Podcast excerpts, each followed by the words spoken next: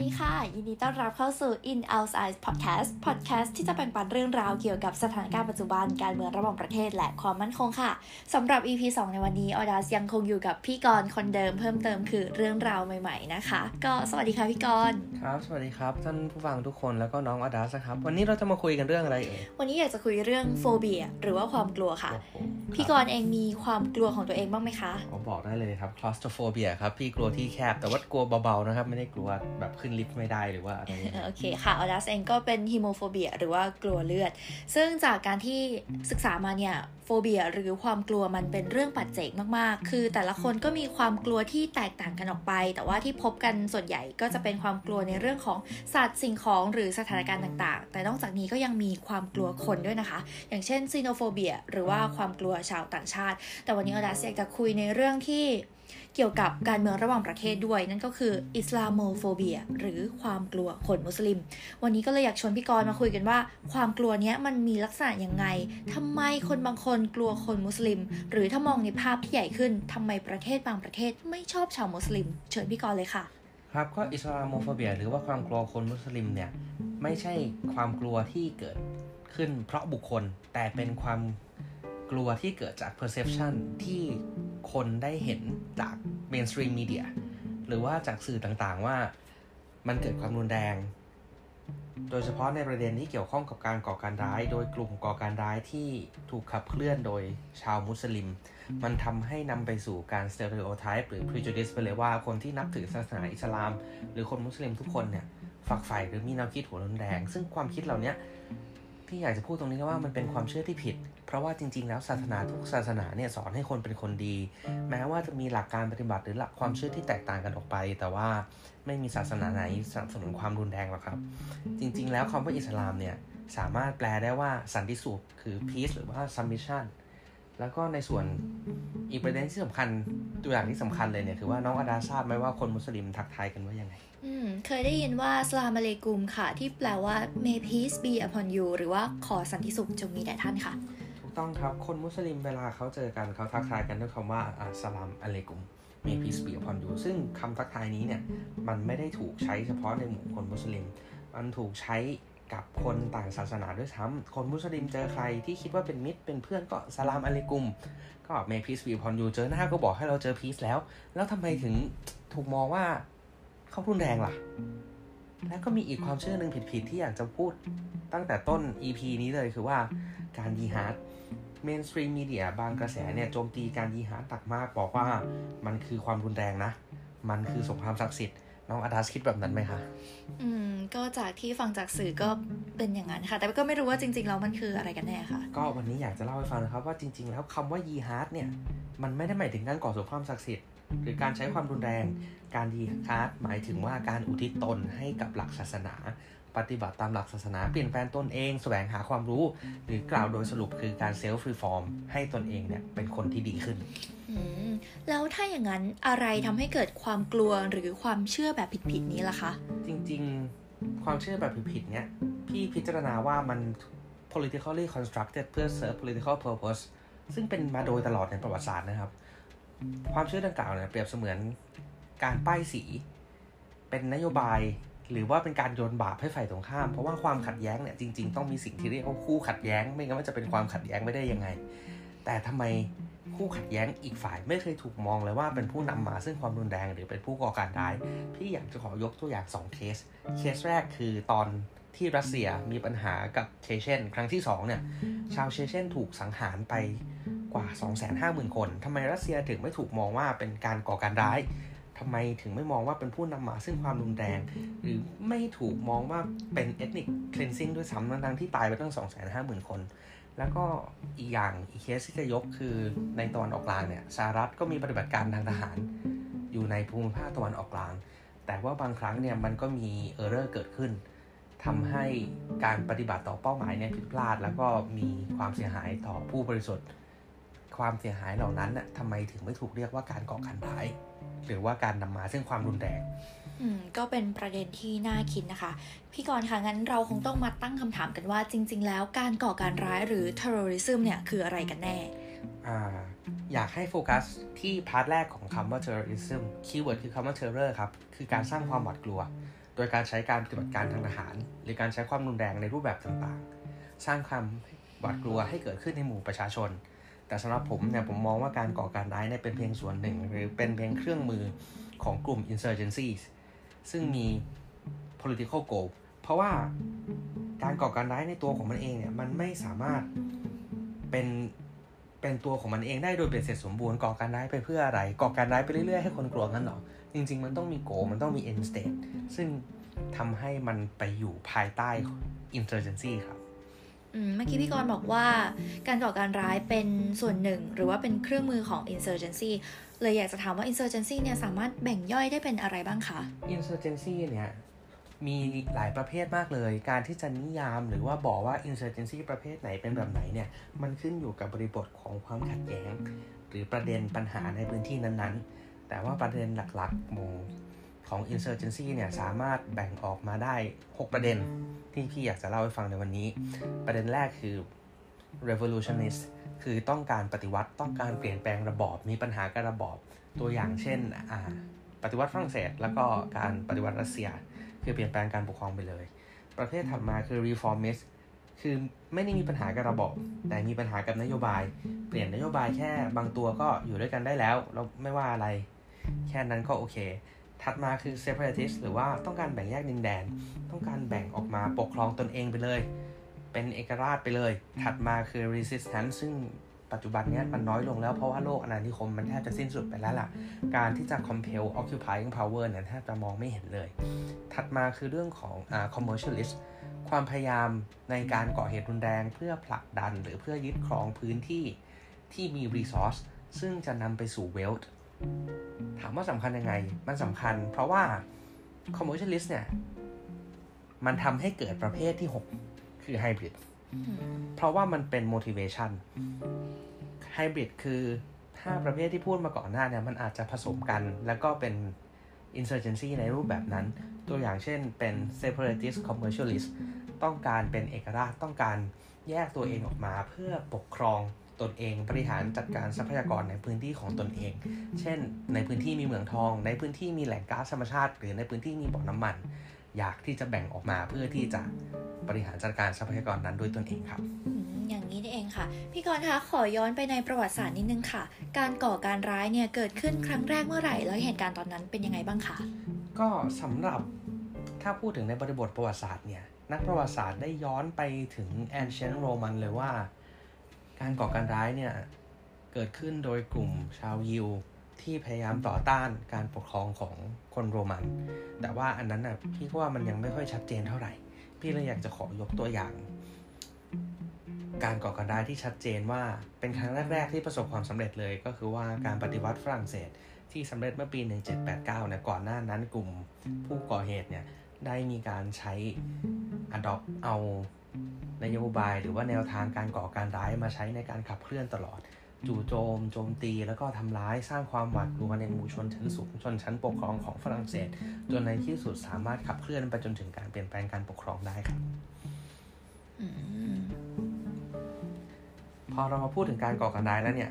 พี่กรณ์ก็เลยอยากจะลองถามน้องออดัสว่า ในปัจจุบันน้องออดัสนึกถึงกลุ่มไหน ที่น้ องออดัสมองว่าเขายัง active แล้วก็ยังมีบทบาทอยู่ในโลกปัจจุบันกลุ่มดังๆก็น่าจะเป็น ISIS ค่ะ อัลกออิดะห์ โบโกฮารามในแอฟริกา แล้วก็อาบูซายาฟในฟิลิปปินส์ค่ะ ถูกต้องครับที่น้องออดัสพูดมาถ้าเป็นกลุ่มก่อการร้ายที่ยังเคลื่อนไหวอยู่ในภูมิภาคต่างๆ ทั่วโลก แต่สิ่งหนึ่งที่น้องอาดัสพูดออกมาก็คือว่าทั้งหมดเนี้ยเป็นมุสลิมหมดเลย เป็นกลุ่มมุสลิมหมดเลย ซึ่งในความเป็นจริงเนี่ยหลาย ๆ คนอาจจะไม่ทราบว่ามันมีกลุ่มอื่น ๆ ที่ไม่ใช่กลุ่มที่ถูกขับเคลื่อนโดยคนมุสลิมที่ถูก recognize ว่าเป็นกลุ่มก่อการร้าย น้องอารัสอยากจะทราบไหมครับว่ามีกลุ่มประเภทไหนบ้างอยากทราบค่ะ เชิญเลยค่ะพี่กรณ์ครับตัวอย่างเช่นกลุ่มที่ฝักใฝ่แนวความคิดแบบนีโอนาซี เช่นกลุ่ม The Base ที่เคลื่อนไหวอยู่ในสหรัฐอเมริกา อังกฤษ ออสเตรเลีย แล้วก็ South Africa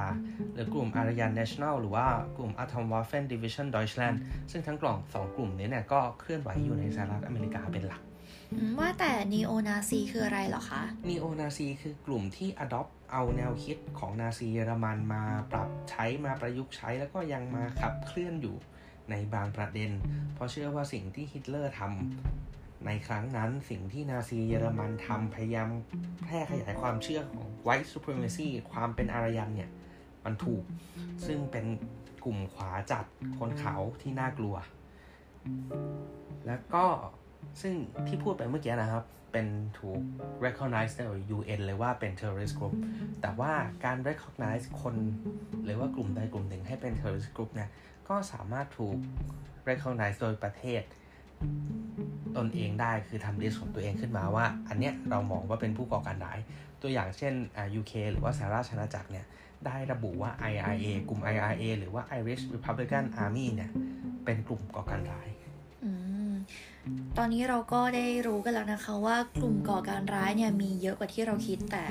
ถ้าเราไม่ได้ศึกษาจริง ๆ บางทีเราก็ไม่รู้เนาะทีนี้ในประเด็นเนี้ยพี่กรณ์มีอะไรจะเสริมไหมคะ ก็พี่อยากจะเสริมว่า ถ้าเรามามองถึงความเป็นคนขาว หรือว่าเอาศาสนามาจับเนี่ย บางทีมันก็จะดูไม่ไม่ค่อยแฟร์เท่าไหร่ เพราะว่าการก่อการร้ายเนี่ยก็อย่างที่น้องอารัสบอกไปว่ามันมีมีความหลากหลายมากกว่าที่เราคิด และที่พูดมาทั้งหมดเมื่อกี้เนี่ยก็จะเป็นส่วนใหญ่ตัวอย่างจะเป็นในซีกโลกตะวันตกเนาะแล้วก็ตะวันออกกลาง ก็อยากจะขอพูดถึงใกล้บ้านเราบ้างในภูมิภาคเอเชียตะวันออกเฉียงใต้ ตัวอย่างเช่นกลุ่ม969 Movement ในเมียนมาเนี่ยก็เป็นกลุ่มที่ anti มุสลิม แล้วก็ออกมาอ้างว่าเคลื่อนไหวเพื่อปกป้องความเป็นพุทธ ปกป้องความเป็นชาติพันธุ์เมียนมาแล้วก็ต่อต้านคนศาสนาแล้วก็ชาติพันธุ์อื่นอืมค่ะ จากที่ฟังมาก็จะเห็นได้ว่า terrorist ไม่ได้มีแค่ชาวมุสลิมอย่างที่สังคมวาดภาพเอาไว้นะคะ แล้วก็ศาสนาเนี่ยไม่ได้เป็นปัจจัยที่ชี้นำไปสู่ความรุนแรง ในทางตรงกันข้ามทุกศาสนาไม่ว่าจะเป็นพุทธคริสต์อิสลาม หรือว่าลัทธิความเชื่ออื่นๆเนี่ยอาดาเชื่อว่าก็สอนให้คนเป็นคนดี แต่ทำไมกลุ่มคนมุสลิมถึงถูกมองว่าเป็นผู้ร้ายอยู่ฝ่ายเดียวเลยล่ะคะๆ ก็สำหรับในประเด็นนี้เนี่ยพี่ขอแบ่งคำตอบออกเป็น 2 part แล้วกัน part แรกคือว่าด้วยบริบททางประวัติศาสตร์แล้วเนี่ยความขัดแย้งระหว่างชาวตะวันตกกับชาวมุสลิมเนี่ยมีมาอย่างยาวนานเลย ก็จะยกตัวอย่างสักสักสองเรื่องก่อนเนาะตัวอย่างแรกก็คือว่าการที่มุสลิมเนี่ยแพร่ขยายอิทธิพล มาจนถึงแทบจะยึดครองสเปนได้ทั้งประเทศเลย แล้วก็นำไปสู่ Reconquista คือว่าสเปนยึด พื้นที่คืนมาได้ในปีประมาณ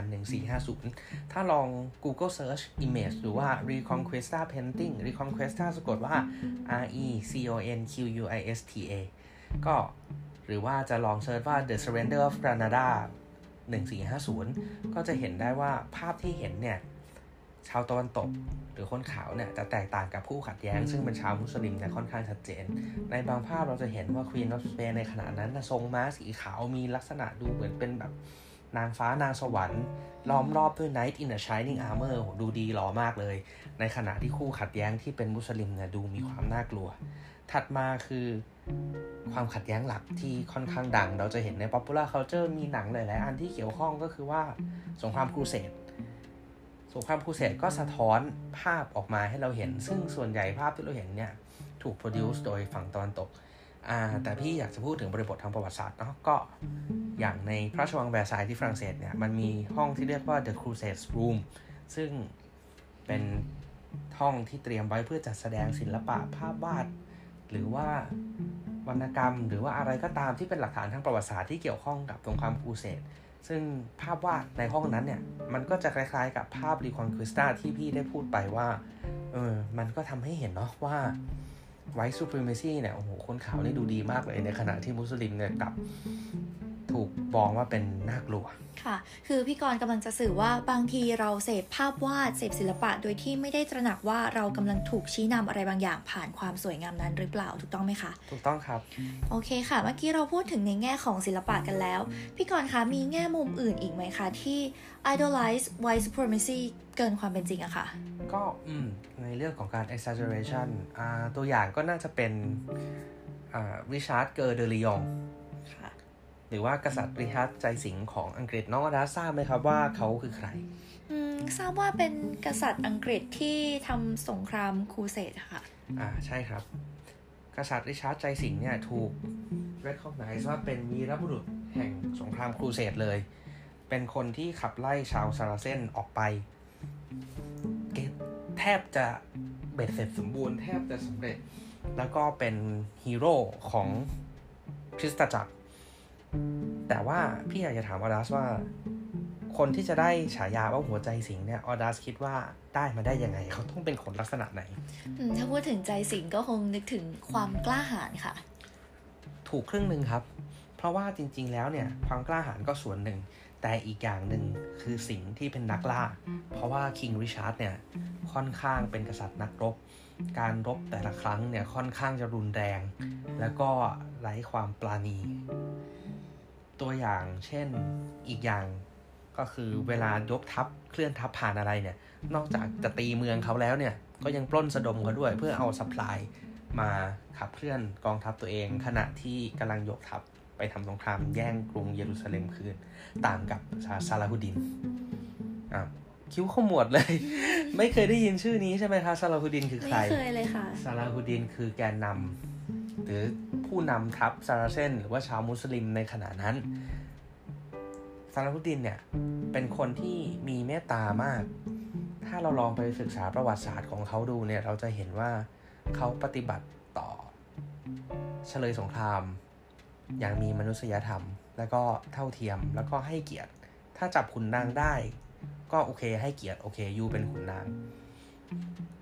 แล้วก็เวลาซาลาฮุดินถ้าจะยกทัพ ไปไหน และกำลังจะเข้าโจมตีเมืองเนี้ยที่เป็นเมืองหน้าด่านเนี่ยแล้วในเมืองเนี่ยยังไม่มีการอพยพยังไม่มีอะไรซาลาฮุดินจะส่ง messenger ไปก่อนเลยบอกว่าโอเค เรากำลังจะเข้าตีแล้วนะผู้หญิงและเด็กออกไป ใครไม่เกี่ยวข้องออกไป เหลือแต่นักรบ หรือถ้าคุณไม่อยากรบก็ได้เราจะการันตีความปลอดภัยของคุณ ในการร่นถอยให้ไปขึ้นเรือกลับ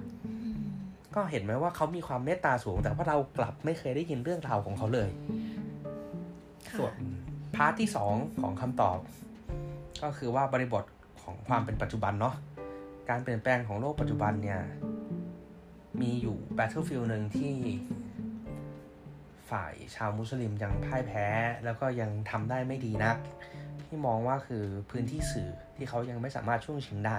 เพราะปัจจุบันเนี่ย who rules the media rules the world popular culture ที่เป็นส่วนหนึ่งของ soft power เนี่ยถูกบริโภคทั่วโลก แล้วก็ consumer ได้เสพสิ่งที่ถูก construct โดยชาติตะวันตก หรือว่าที่จะเรียกกันว่าคู่ขัดแย้งก็ได้ เพราะว่าเขาเป็นคู่ขัดแย้งกันในกรณีนี้ คือเรื่องราวที่เห็นเนี่ยบางทีเหมือนเรามองเพียงด้านเดียวของเหรียญ